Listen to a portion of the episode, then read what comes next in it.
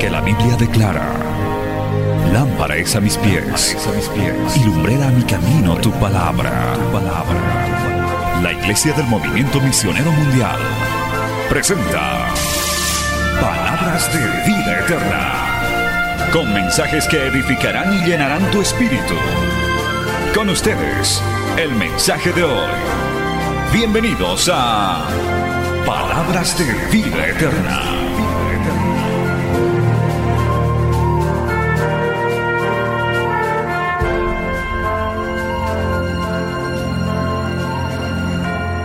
Gloria a Dios. Dios les bendiga a todos. Un saludo muy especial en el nombre de nuestro Señor Jesucristo. Amén. Nuestro saludo también para el pastor Mario, la pastora Liliana, su familia, a todo el cuerpo ministerial de aquí de Cochabamba, de aquí de la Iglesia Central, y también a todos los hermanos que han venido a este culto. Un saludo especial en el nombre del Señor Jesucristo. Un gozo poder compartir con ustedes hoy aquí este, la palabra del Señor. Estuvimos en el programa de Sabor a Vida en el día de hoy, y también nos gozamos de poder estar aquí y llevar este tiempo en la palabra del Señor. Amén. Gloria sea el nombre de Jesús. Vamos inmediatamente a la palabra del Señor. Pónganse de pies, por favor, para leer la palabra de nuestro Dios en este día. Gloria sea el nombre de Jesús. Alabado sea el nombre del Señor. Mientras ustedes buscan, quiero decirles que estamos eh, colaborando con la obra del Señor en Santa Cruz, en una zona que se llama Los Olivos, allí en Santa Cruz. Estamos trabajando para la honra y la gloria del Señor. Después de haber ido a Sucre y trabajar allí unos tres años, hemos vuelto a Santa Cruz y estamos allí comenzando, reiniciando un trabajo en la ciudad de Santa Cruz. Alabado sea el Señor. Así que los hermanos de Santa Cruz y también del presbiterio número cuatro de Santa Cruz envían saludos para ustedes también. Gloria a Dios. Al nombre de Cristo sea la gloria. Vamos a la palabra en el libro de Mateo, en el capítulo trece. Gloria sea el nombre de Jesús. Trataremos de aprovechar el tiempo de la mejor manera. Gloria sea el nombre del Señor. Y trataremos que esta palabra quede en nuestros corazones con una bendición especial. De este capítulo trece de Mateo vamos a leer dos textos en el día de hoy, y de eso estaremos hablando, el versículo treinta y uno y treinta y dos. Mateo trece, versículo treinta y uno y treinta y dos, nos dice la palabra del Señor así: otra parábola les refirió, diciendo: el reino de los cielos es semejante al grano de mostaza, que un hombre tomó y sembró en su campo, el cual a la verdad es la más pequeña de todas las semillas, pero cuando ha crecido es la mayor de las hortalizas, se hace árbol de tal manera que vienen las aves del cielo y hacen nidos en sus ramas. Amén, amén. Ese es el texto bíblico para esta noche. Amado Dios, te rogamos que al hablar tu palabra, esta palabra produzca una bendición especial en nuestras vidas. Toque nuestros corazones, los que estamos involucrados en el servicio, en el trabajo ministerial, y a todos los hermanos que eh, han venido a escuchar esta palabra, y a los que escuchen este mensaje en los diferentes medios de transmisión. En el nombre de Jesús, gracias, Señor, por estar en medio de nosotros. Amén y amén. Gloria sea el nombre de Jesús. De un gloria a Dios que se oiga. Gloria a Dios. Pueden sentarse. Alabado sea el nombre de Jesús. Bien, vamos a hablar la palabra de nuestro Dios en este día, y vamos a tomar como tema en este día el proceso que nos hace crecer, proceso de crecimiento. Alabado sea el nombre del Señor. Al nombre de Cristo sea la gloria.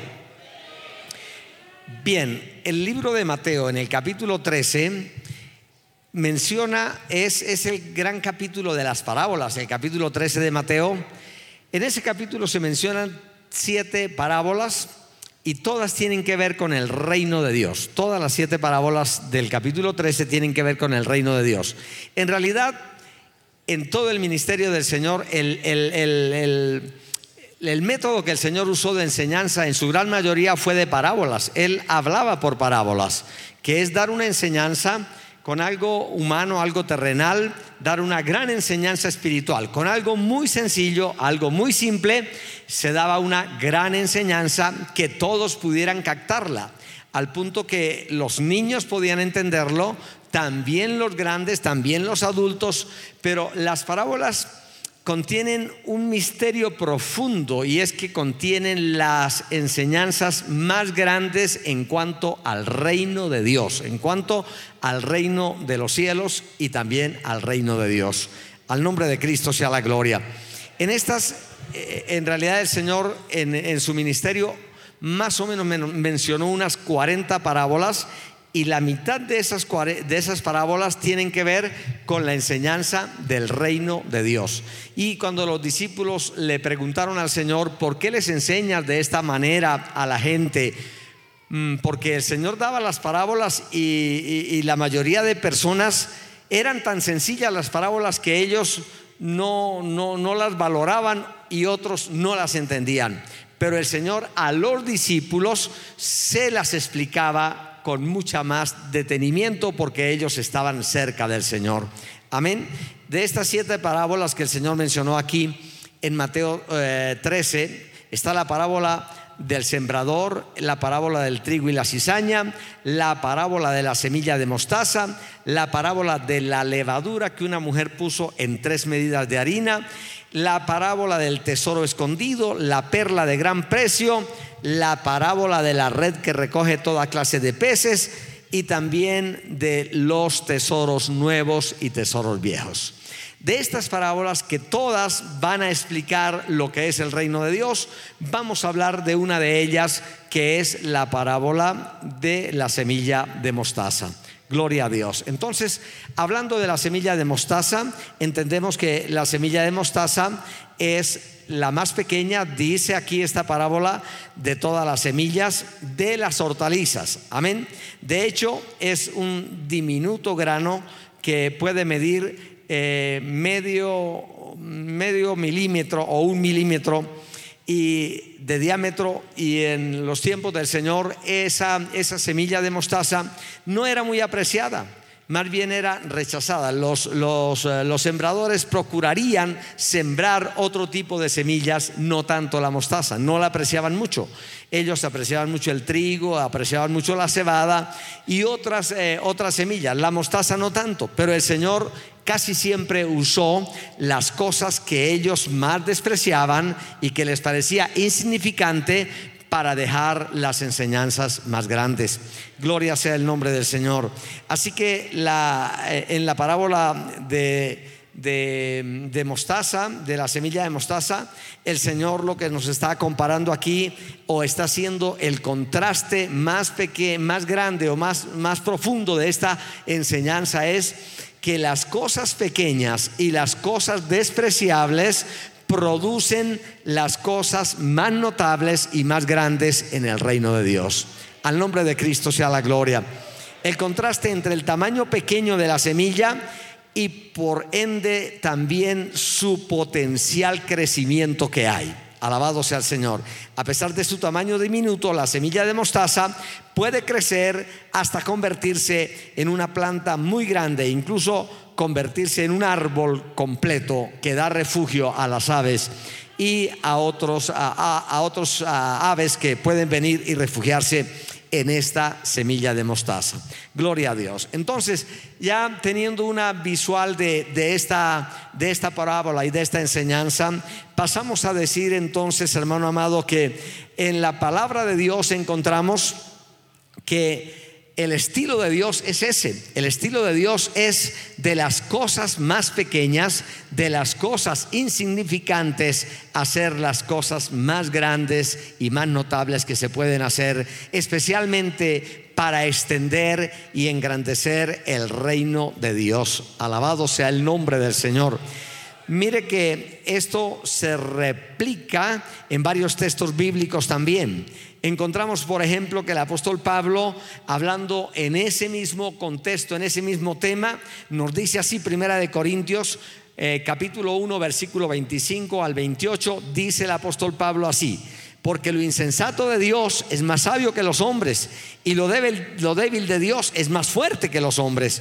Pues mirad, hermanos, vuestra vocación, que no sois muy sabios según la carne, ni muy poderosos, ni muy nobles, sino que lo necio del mundo escogió Dios para avergonzar a lo sabio, y lo débil del mundo escogió Dios para avergonzar a lo fuerte, y lo vil del mundo y menospreciado escogió Dios, y lo que es y lo que no es, para deshacer lo que es, a fin de que nadie se jacte en su presencia.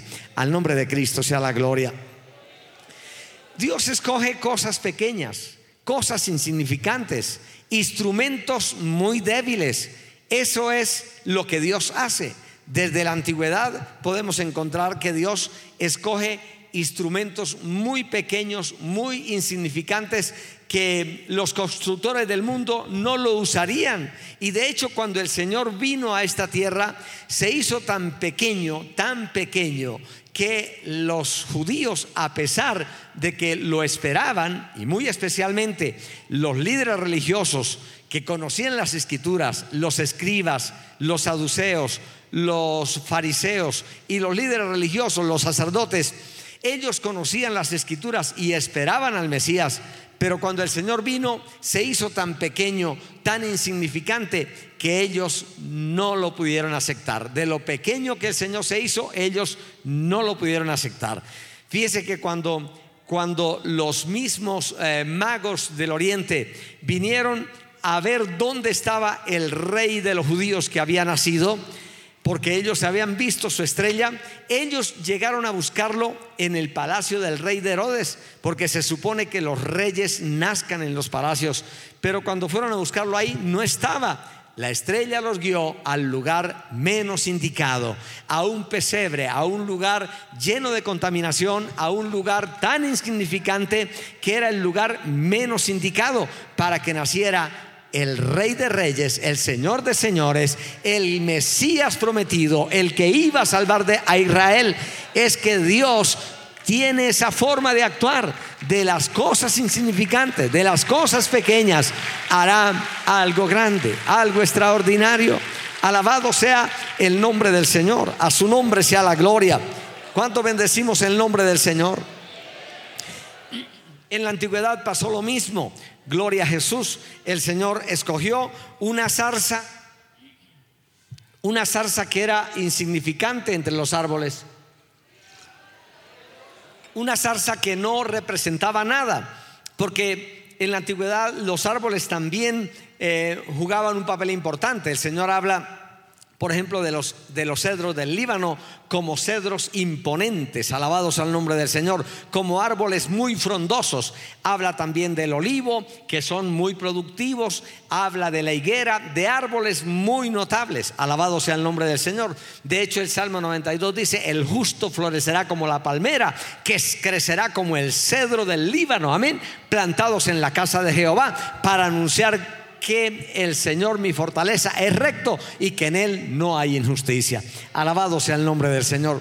Y bueno, si en la antigüedad se tratara de árboles, bueno, se escogerían árboles notables. Se escogerían a los cedros, al, a, a la higuera, al, al olivo, o árboles así, amén. De hecho, por allá en la antigüedad, en, en el libro de los Jueces, en el capítulo trece, eh, hay la historia de un hombre, un hombre llamado Jotán, hijo de, de Gedeón, el más pequeño que, que quedó de ellos, porque se había levantado uno de los, de los hijos de, eh, de, de Gedeón, amén, para ese tiempo también llamado Jerobaal, y se había levantado este muchacho llamado Abimelec, y había matado a todos los hijos de Gedeón. Si no lo sabe, sépalo, porque así le pagó Israel a todo el trabajo que hizo Gedeón.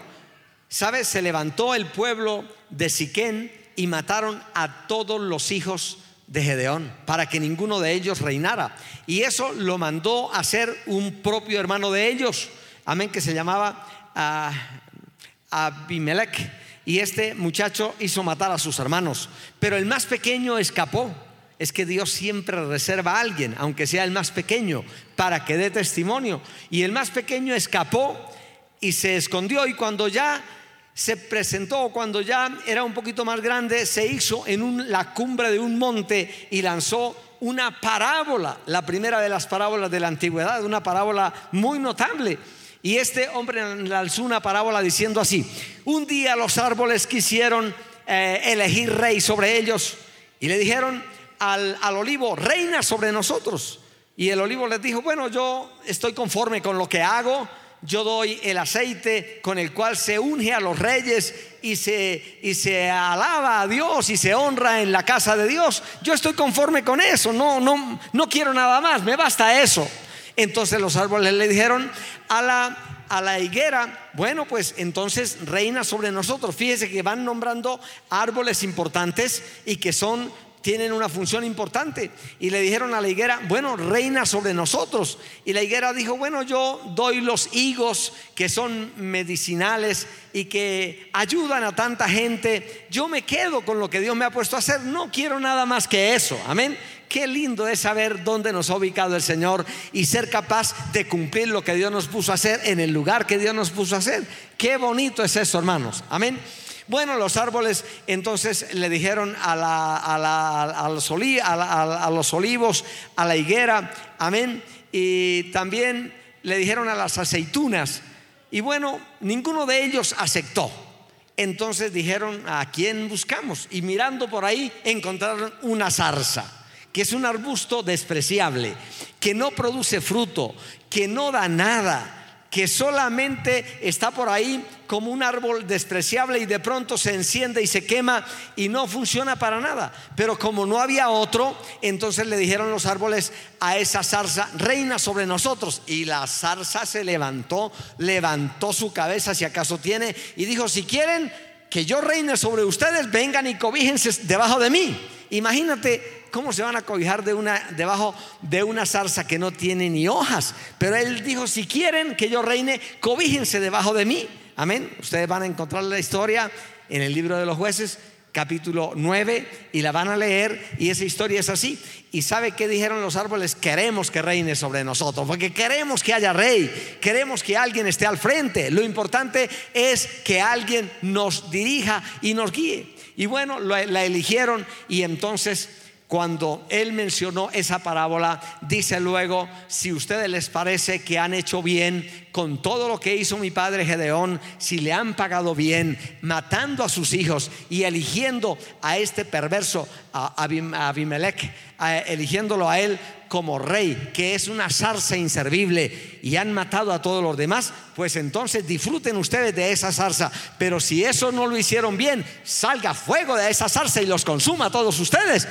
Y los consumió a todos ellos. Después, esa zarza que no servía para nada realmente produjo una matanza tremenda en el pueblo y mató una cantidad de gente, porque eso es lo que puede dar un arbusto que no sirve para nada. Amén. Alabado sea el nombre del Señor. Ahora volvemos a la historia de donde empezamos. Dios usa cosas insignificantes. Por allá en la antigüedad, Dios de hecho usó una zarza, la zarza que le habló a Moisés. Amén. Y esa zarza insignificante Dios la usó. No usó en ese momento a un árbol notable. ¿Por qué? Porque Dios le encanta, Dios hace eso, hermano. Las cosas que la gente despreciaría son las cosas que Dios toma en sus manos, puestas a su servicio. Y aquí el apóstol Pablo dice lo mismo: para que nadie se enorgullezca de lo que pueda hacer. Por eso es que cualquier persona que se sienta despreciada, inútil, incapaz, que no haya sido útil tal vez para nada ni para nadie, que todo el mundo tal vez lo haya despreciado, que aún desde niño en la casa lo hayan marcado diciendo: eres el más despreciable en la casa, eres el inservible, eres la oveja negra, eres el incapaz, es el que no sirve para nada. Y aún tal vez, aún al llegar a la iglesia, ha recibido las mismas palabras, porque algunos aún estando en la iglesia reciben esas palabras. Pero hay algo que quiero decirle: puedes ponerte en las manos de Dios, puedes ser como esa semilla de mostaza, que es la más pequeña, pero puestas en las manos de Dios puede crecer, puede ser usado para la honra y la gloria de nuestro Dios. A su nombre sea la gloria, a su nombre sea la gloria. Bendito sea el nombre de Jesús. Alguien que levante su mano y diga: yo puedo ser un candidato para ser útil en la causa del Señor. No importa lo que hayas pasado en la vida, inclusive no importa los tropiezos que hayas tenido, no importa las caídas que haya tenido. ¿Quién no ha tenido caídas y tropiezos en la vida? Todos los hemos tenido, amén. La misericordia de Dios nos ha levantado, nos ha vuelto a poner en el lugar. Lo único que a veces nos quedan las marcas de esas caídas y de esas dificultades que hemos tenido. Y cuando queremos como que enaltecernos un poco o engrandecernos un poco, lo único que tenemos que hacer es volver a mirar las cicatrices que nos dejaron esas caídas, volver a mirar aquellos errores que tuvimos, y entonces, postrados ante Dios, decirle: Señor, si algo Algo me permites hacer, no puedo engrandecerme ni orgullecerme, porque solamente ha sido tu misericordia, tu gracia y tu poder que me ha levantado, que me ha puesto en alto. Alguien que levante su mano y dé gloria a Dios.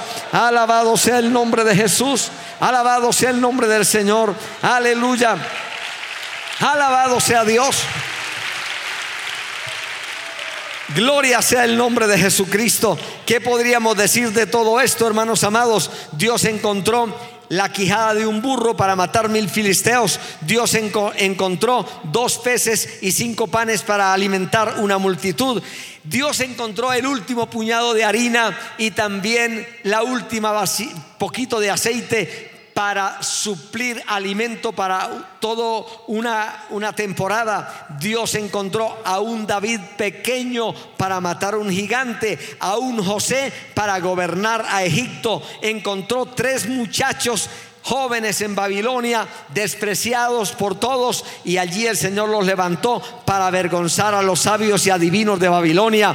Encontró a una mujer viuda que entró por la puerta del templo en Jerusalén mientras los ricos echaban cantidades de dinero, y se arrastró una mujer por el centro. Ahí todo el mundo tal vez la menospreciaba y decía: esta pobre mujer indigente, porque no tenía más que dos monedas blancas. Las lanzó, casi nadie se dio cuenta. Pero el Señor se fija, hermano, en las cosas pequeñas, en la gente despreciada, en los que no pueden hacer casi nada, en aquellos que han dicho: Señor, no tengo casi nada, no tengo nada que ofrecer, pero aquí estoy, aquí está mi vida. Si algo puedes mirar en mi vida, y si puedes levantarme y puedes hacer de mí algo, aquí estoy para su honra y su gloria. Y Dios forma de esta manera instrumentos poderosos para su honra y su gloria. Alabado sea el nombre del Señor.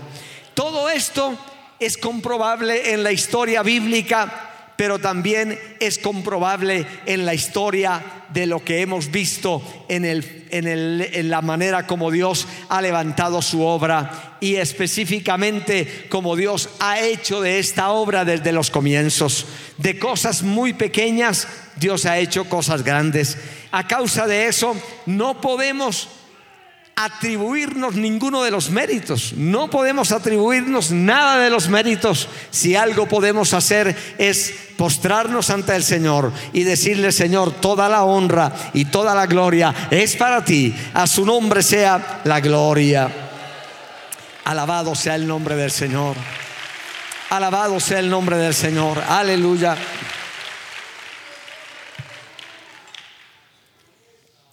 Ahora miremos un poco más de cómo es ese proceso de la semilla de mostaza para que pueda ser útil.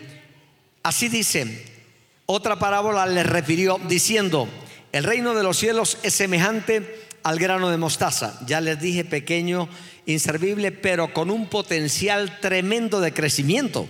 Esa es la clave de la semilla de mostaza. La clave de la semilla de mostaza no es lo pequeño que es, sino el potencial de crecimiento que tiene por dentro. Es tan pequeño que nadie lo ve, pero, hermano amado, no es sino que lo siembres, y cuando lo siembras comienza a demostrar el potencial que tienes adentro. Al nombre de Cristo sea la gloria. Fíjese cómo dice la parábola: el reino de los cielos es semejante al grano de mostaza que un hombre tomó. El proceso es así: ¿Quieres ser útil para el Señor? ¿Quieres que Dios pueda tomarte en tus manos para hacer algo para su honra y su gloria? No importa lo que puedas hacer. No se trata de aspirar a las cosas más grandes. Los comienzos nunca son grandes, siempre son pequeños. Alabado sea el nombre del Señor. Pero si tienes ese potencial que Dios ha puesto, lo primero que va a suceder es esto. Mire, un hombre tomó. Lo primero que tenemos que hacer es lo siguiente: Señor, tal como ese grano de mostaza, pero aquí estoy, Señor, si puedes tomarme en tus manos. Es lo primero que debes decirle al Señor. Si alguien o si el Señor puede tomarme en sus manos, ahí comienza todo. ¿Y qué ha pasado con nosotros? ¿Por qué estamos aquí? ¿Y por qué hemos logrado eh, de pronto hacer algo para la honra y la gloria del Señor? Algún día el Señor se fijó en nosotros, porque es maravilloso que cuando nadie se fija en usted, porque a veces somos esos invisibles, esos anónimos de los cuales nadie se fija. Alabado sea el Señor, amén. Que nadie ha mirado su, su, su bajeza o su pequeñez, pero el Señor puede ver un poco más que lo que hay o que lo, lo que la gente puede ver. Dios puede ver algo más que eso. Al nombre de Cristo sea la gloria. ¿Verdad? Todos sabemos cómo el Señor levantó a David y cómo Dios lo usó para su honra y su gloria. Pero recuerde que cuando fueron a elegir un candidato para suceder a Saúl, llamaron a siete de los hijos de Isaí y a David no lo llamaron. ¿Sabe por qué? Porque si no servía a ninguno de los otros siete, mucho menos el más pequeño, que era David, y que era prácticamente invisible para ese momento, pero Dios lo había mirado a él, Dios lo había visto a él, porque Dios le dijo a Samuel, y esa palabra también Dios nos la dice hoy a nosotros, muy especialmente a los que tenemos que alguna vez nombrar o designar a personas en alguna responsabilidad. No mires a lo grande de su estatura. No mire a la gente que parece tan alta y tan grande y con tanta sabiduría, porque es probable que ellos, los que son muy grandes, no dependan de Dios. Y al no depender de Dios, es muy fácil que se den o se atribuyan ellos los méritos. Y si algo Dios no quiere, es que la gente que Dios usa le robe la gloria que le pertenece solo al Señor. Al nombre de Cristo sea la gloria. Bueno, Dios le dijo a Samuel: no mire a lo grande de su estatura, porque yo lo desecho. Y fueron pasando, y cuando no quedaba nadie más, Samuel le dijo a su padre Isaí: ¿son todos? Debe haber algún error aquí, porque Dios me dijo que de sus hijos se había provisto de rey y no hay nadie. Entonces su padre dijo: bueno, queda el más pequeño, pero es el menos indicado. Es un muchachito pequeño, soñador, la pasa por allá cantando. Y dijo Samuel: no nos vamos a sentar a la mesa hasta que venga ese muchacho. Y el muchacho entró. Era joven, era un jovencito, era agraciadito, cantaba bonito, pero era el menos indicado tal vez para el puesto. Cuando él entró, ni bien entró, la presencia de Dios inundó ese lugar, y Samuel supo que ese era el que Dios había escogido. Ahí estaba la unción. Esa es la semilla de mostaza: personas pequeñas, personas inservibles, pero con un gran potencial adentro. Alabado sea el nombre del Señor. A su nombre sea la gloria. No necesitamos promocionarnos, y ninguno, mire, hermanos amados. Y de hecho, cuando tengamos que escoger a alguien, mientras menos se promocione, es más probable que esté en la lista de los que Dios ha mirado. Y aquellos que siempre están, bueno, tratando de mostrarse, salir adelante, promocionándose y diciendo hasta todo lo que pueden hacer. Amén. Yo recuerdo que estábamos en la ciudad de La Paz y llegó un hombre ya mayor, mayor que, que nosotros. En este tiempo yo era más joven que ahora, y llegó este hombre con una apariencia, digamos, de profeta o de apóstol de nuestros días, y traía una carpeta en la mano y me dijo: mire, yo he hecho instituto bíblico, he hecho esto, y pasó una carpeta así, un poconón de cosas, y dijo: y vengo a ver si ustedes pueden recibirme y agregarme al ministerio que ustedes cumplen. Yo podría ser muy útil para ustedes que están empezando. Con esa sola presentación automáticamente puedes identificar que es una persona que no sabe lo que es el servir desde un punto invisible donde nadie casi te aprueba. Alabado sea el nombre del Señor. Bueno, le dijimos que se quedara ahí que, y que miraríamos a ver. Estuvo en uno o dos cultos y no volvió, porque esas personas vienen y quieren saltar de una vez al púlpito y ocupar las posiciones elevadas. Pero el grano de mostaza y los que van a servir no se ven, pero hay algo. El reino de los cielos es semejante a un grano de mostaza que alguien tomó. A ver si alguien hoy puede decir aquí: Señor, soy de esos.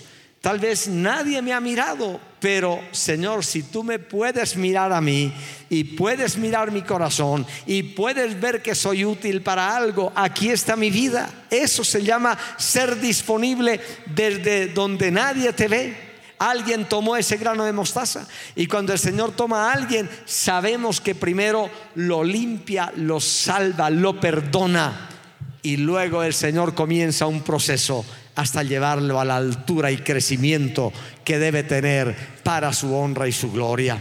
Al nombre de Cristo sea la gloria. Al nombre de Cristo sea la gloria. Bendito sea el nombre del Señor. Gloria a Jesús. Alguien lo tomó. Mire, ¿qué diríamos de esto? Escuche lo que dice en el libro eh, de Lucas capítulo doce versículo treinta y dos. El Señor dice esto: no temáis, manada pequeña. ¿Cómo llamó el Señor a sus discípulos? ¿Manada pequeña o manada grande? Manada pequeña. Amén. No temáis, manada pequeña, porque a vuestro Padre le ha placido daros el reino. Ahora, esto más también quiero que, que lo escuches. Alabado sea el nombre del Señor. Cuando el Señor fue a seleccionar a los que lo iban a acompañar con él, el Señor llamó a personas no muy capacitadas. Así dice la palabra del Señor de, en Marcos tres trece. Después subió al monte y llamó así a los que él quiso, y vinieron a él, y estableció a doce para que estuvieran con él y para enviarlos a predicar, y que tuviesen autoridad para sanar enfermedades y para echar fuera demonios. Alabado sea el Señor. A los discípulos la gente en los días los menospreciaban. Los llamaban los galileos, los llamaban los del camino. Más adelante los llamaron los cristianos. Pero todas estas eran palabras despreciativas. Amén. Y la gente inclusive decían cosas como estas. Hechos cuatro trece dice: entonces, viendo el denuedo de Pedro y de Juan, y sabiendo que eran hombres sin letras y del vulgo. ¿Qué decía la gente? Estos son incapaces, son poco preparados, son gente del vulgo, son gente muy corriente. Amén. Son personas del vulgo. Sin embargo, se maravillaban y reconocían a esta gente que habían estado con Jesús. Por eso, lo primero que tiene que pasar es lo que dice la Biblia que se hace con el grano de mostaza. Señor, soy insignificante, pero tómame en tus manos si puedes. Si puedes tomarme, tómame en tus manos. Levanta tu manita y diga eso: Señor, aquí estoy, tómame en tus manos. Si puedes tomarme, aquí estoy, para que hagas de mí lo que tú has propuesto hacer. En segundo lugar, dice que alguien tomó esa semilla y la sembró. Es el segundo paso.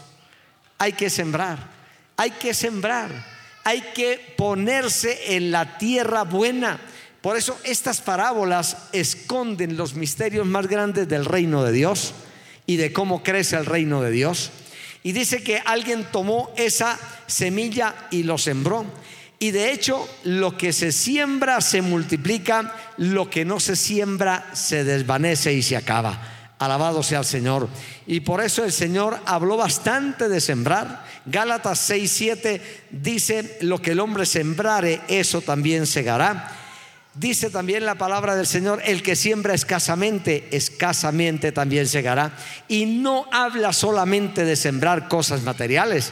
Sabemos que hay que sembrar dinero, hay que sembrar ofrendas y todo esto, pero es muy importante sembrar vidas, sembrar nuestra propia vida, entregar nuestra propia vida y entregarla cuando es muy útil y cuando estamos en el momento que podemos desarrollar muchas cosas para su honra y su gloria. Al nombre de Cristo sea la gloria. Al nombre de Cristo sea la gloria. Entonces alguien tomó esa semilla y la sembró. Es muy importante sembrar personas y sembrar obreros. Dice que cuando la sembró, entonces esa semilla creció, y como creció y sabía de dónde venía y sabía que era insignificante, no había motivo para enorgullecerse. Esa es la verdad de la semilla de mostaza. Es muy pequeño, pero alguien la toma en sus manos, alguien la siembra. Entonces, al sembrarla, esa semilla crece porque tiene un gran potencial de crecimiento, y luego que crece es muy útil. Vienen las aves y se refugian ahí.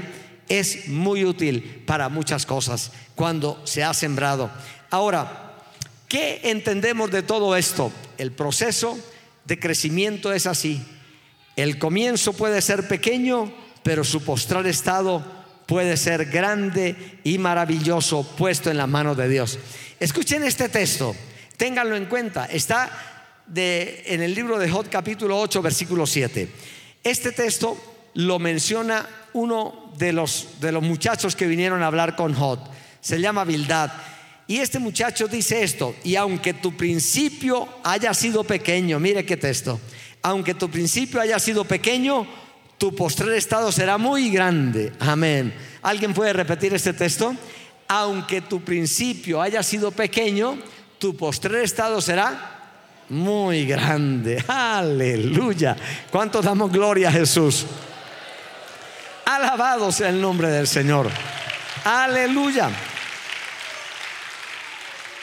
Este texto más, Isaías sesenta y dos, veintidós, dice: el pequeño vendrá a ser mil. Oh, aleluya, ¿qué tal eso? Isaías sesenta y dos, veintidós. El pequeño vendrá a ser mil. Oh, qué promesa. Los que estamos empezando, los que tenemos un grupito pequeño, los que administramos un lugar y nos mandan y solamente reunimos niños. Amén. Por si acaso, quien les habla ahora, después de como cuarenta años de ministerio, estoy con un grupo tan pequeño todavía. Pero la promesa dice así: el pequeño puede ser como mil, y el menor puede ser un pueblo fuerte. Aleluya. El pequeño puede ser como mil, y el menor puede ser un pueblo fuerte.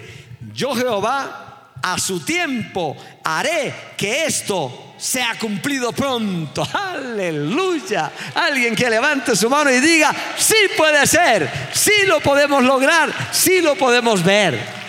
Su postrer estado podrá ser muy grande. Alabado sea el nombre del Señor.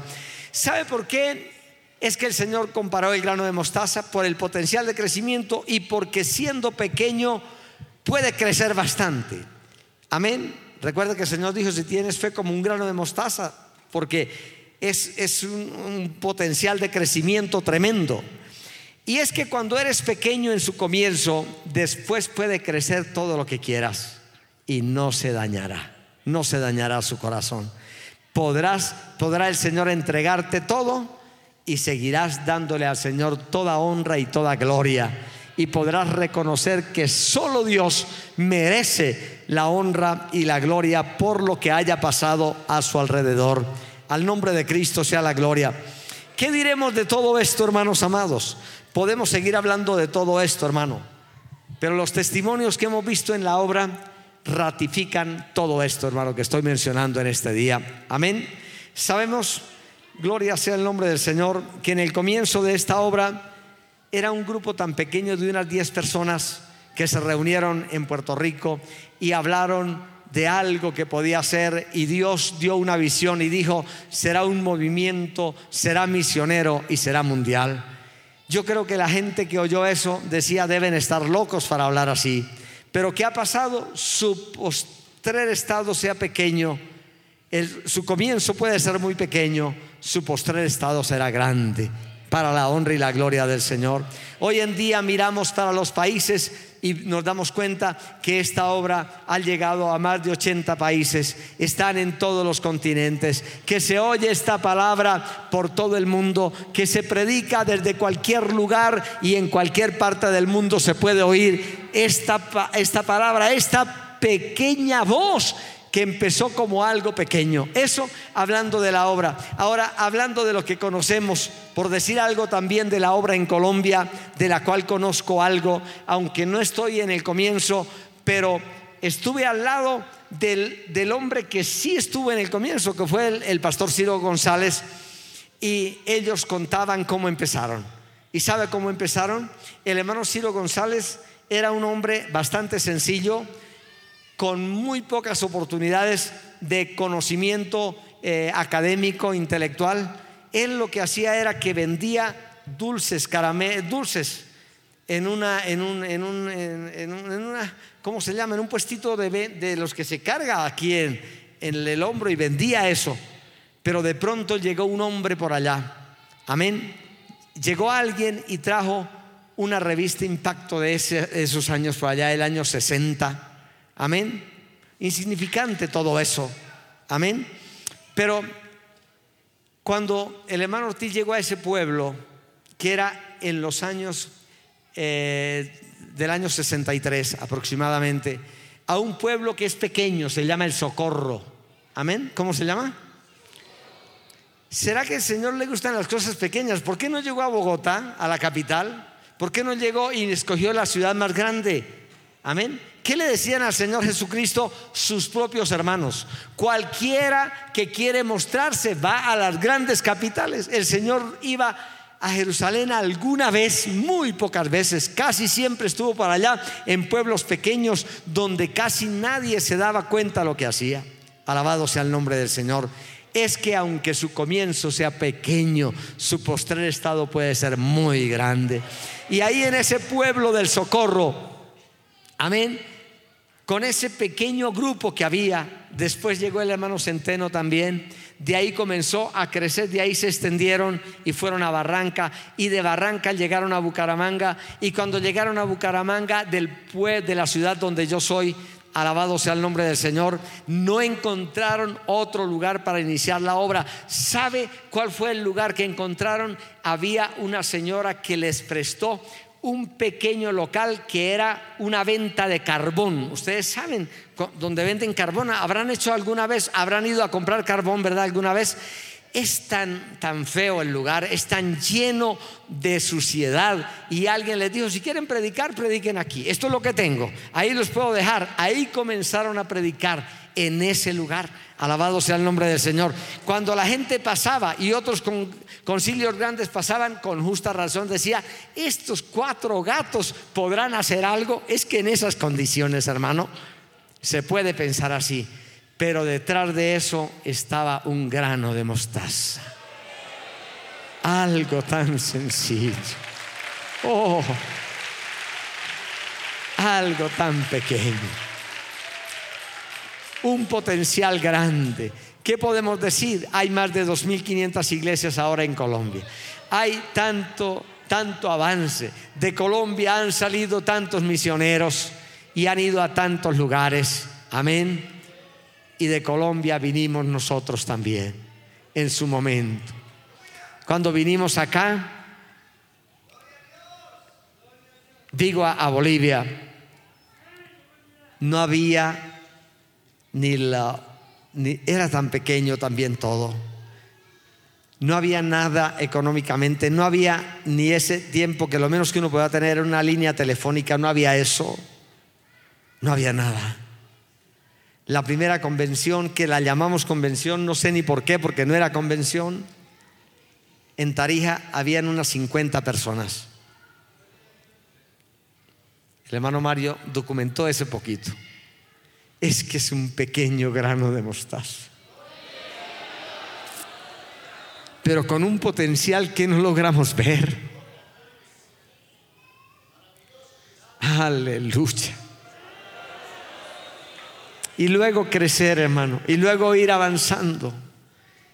Y Pablo dice: es que ustedes no son ni muy sabios ni muy grandes, Y ninguno de nosotros ni somos ni muy sabios, ni muy grandes, ni muy reconocidos. Amén. Al nombre de Cristo sea la gloria. Yo recuerdo que estábamos construyendo en la ciudad de La Paz, y en esos tiempos que teníamos más fuerza, yo me metía con los constructores y trabajaba con ellos como, como ellos. Y alguna gente llegaba a preguntar, el encargado de la obra en Bolivia, porque querían invitarnos a algún concilio, y me encontraban con ropa de trabajo y decían: no, queremos a alguien que pueda representar a esta obra. Y yo decía: bueno, es que no hay otro, por, por ahora tengo que ser yo. Y más bien preferían irse. Pero es que a veces así son los comienzos. Bueno, así han sido los comienzos. Ahora esta generación nueva necesita saber esto, necesita saber por dónde hemos pasado. Esto ha comenzado así y esto ha avanzado así. Y si hablamos con esto y terminamos también con esto: vinimos a Cochabamba, amén, aquella época cuando había una pequeña semilla por ahí en Villa Moscú. Alabado sea Dios. Pero el pastor Mario, en ese tiempo, el hermano Mario, la hermana Liliana, pudieron creer que Dios podía hacer algo aquí en Cochabamba y dejar lo que podía ser comodidades allá y venir acá. Y no se puede olvidar la Oquendo, ¿verdad? No se puede olvidar esos tiempos cuando iniciábamos los cultos y no llegaba nadie. Y no llegaba nadie. Amén. Y luego cuando ya hubo un poquito más de fuerza y la Calama, ¿verdad? Y luego todo lo demás. Y luego un montón aquí, otro montón aquí, y luego una iglesia, y luego otra iglesia. Y luego todo lo que Dios ha hecho. Alguien podría decir hoy: Señor, no tenemos motivos para pensar que te merecemos algún mérito. Solo lo único que podemos decir: Señor, tú me miraste alguna vez. Me miraste a mí, Señor, cuando nadie me vio, cuando nadie nos miró. Y aquí estamos. Y si algo podemos decir, es toda la gloria y toda la honra es para el Señor, no a nosotros. Oh Señor, póngase de pies, póngase de pies y dígale: Señor, hemos sido nada más que eso. No somos más que eso, un grano de mostaza y irreconocible, casi no se ve, pero alguien nos tomó y alguien nos sembró y ha crecido esto. Cierra tus ojos y ore al Señor. Amado Dios, estamos delante de ti, Señor. Te damos gloria, honra y alabanza. Señor, no podemos más que decirte, Señor, que has cumplido esa promesa, esa palabra, que nos has mirado, Señor, cuando nadie nos vio, que has visto, Señor, que podía, que podíamos, a pesar de nuestras falencias, de nuestra escasez, que podía tomarnos en sus manos, a pesar de lo que hemos sido y a pesar de todo. Has hecho una obra y has establecido algo aquí, Señor. Oh Espíritu Santo, te doy toda la honra y toda la gloria. Puedes subir esa, esa adoración, puedes subir esa alabanza delante del Señor. Puedes darle la honra y la gloria y decirle: Señor, aquí está mi vida. Gracias, Padre Celestial. Gracias porque toda honra y toda gloria es para ti, Señor. Toda alabanza es para ti, Señor. Todo el reconocimiento es para ti, Señor. Gracias, Padre, porque hemos sido parte de ese proceso de crecimiento.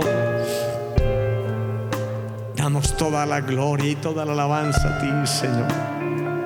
Gracias, Espíritu Santo de Dios, por lo que has hecho. Gracias, Señor, también por esta generación que ha llegado aquí, por todo lo que tú has traído, Señor. Gracias, Señor de la gloria, por los que han oído el llamado para venir de otros países. Gracias por los misioneros que llegaron en su momento. Gracias, Señor, por mirar a Bolivia, pequeña entre las naciones del mundo, por haber mirado esta nación para un testimonio a otras naciones. Gracias, Dios mío, por la vida de los pastores de la iglesia local, por haber visto y por haber oído ese tiempo, Señor, ese tiempo, y haber venido en el momento oportuno. A Dios sea toda honra y toda gloria. Toda la alabanza es para ti. Sí, Señor. Gloria a Dios, aleluya. Gracias, Señor, aleluya. Gracias te damos, Señor. Usa mi vida, gracias, Señor. Señor. Gracias, Jesús. Usa mi vida. Dile, dile, hermano. Dile. Siémbrame, Señor. Tómame en tus manos. Aquí hay quienes pueden decir con valor y con firmeza: tómame en tus manos. Usa mi vida, Señor. Aleluya. Usa mi vida, Señor. Aunque soy pequeño, usa mi aunque no tengo muchas capacidades, aunque no estoy preparado, te quiero servirte. Oh, mira Bolivia, mira Cochabamba, mira esta iglesia. De mi corazón. Para enviar misioneros a las provincias, a los barrios, a las naciones.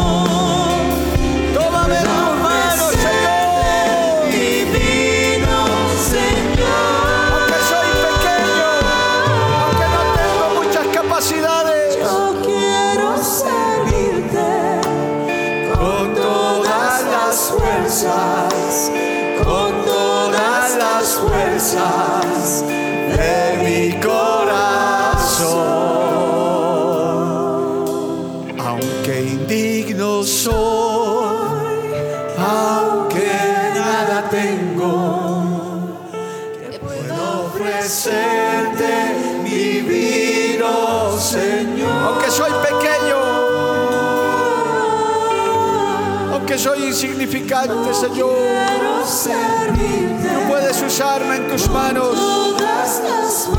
Podemos multiplicarnos, podemos crecer como el, la semilla de mostaza. De mi corazón.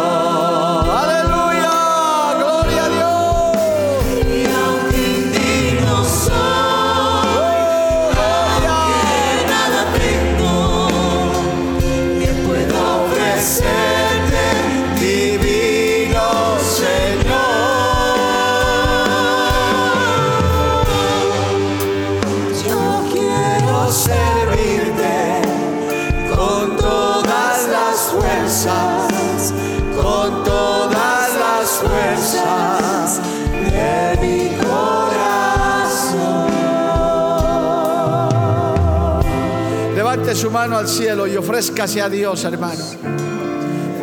Solo dile: Señor, úsame, Padre, en donde tú quieras, no solamente en el púlpito, Puedes hacer cosas pequeñas para los hombres, pero que son grandes para Dios. Oh, aleluya.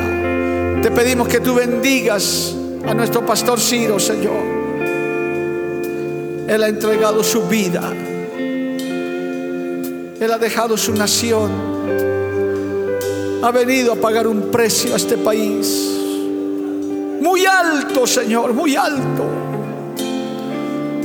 Bendícelo, respáldalo, Señor. Ayúdalo. Ayúdale a pasar el viento de la prueba y de la tempestad. Oh, Señor, y de esa pequeña semilla hoy te has multiplicado en todo el país. Aleluya. Y aquí hay instrumentos, Señor, pequeños, insignificantes, anónimos, que tú puedes usar todavía para tu honra y tu gloria, para llegar a más familias, a más jóvenes, para llegar a más barrios, a más provincias. Por eso en este día, Señor, te pedimos que nos uses, Padre, que nos uses, Señor. Porque la Biblia declara: lámpara es a mis pies, a mis pies, y lumbrera a mi camino tu palabra. tu palabra. La Iglesia del Movimiento Misionero Mundial tuvo el grato placer de presentar Palabras de Vida Eterna. Si el mensaje de hoy ha edificado tu vida y llenado tu ser, comunícate con los teléfonos de esta emisora. También para pedir una copia del mismo y compartir con otros. Esta fue una producción de la Iglesia del Movimiento Misionero Mundial. Gracias por tu atención. Hasta la próxima. Hasta la próxima. Hasta la próxima. Hasta la próxima.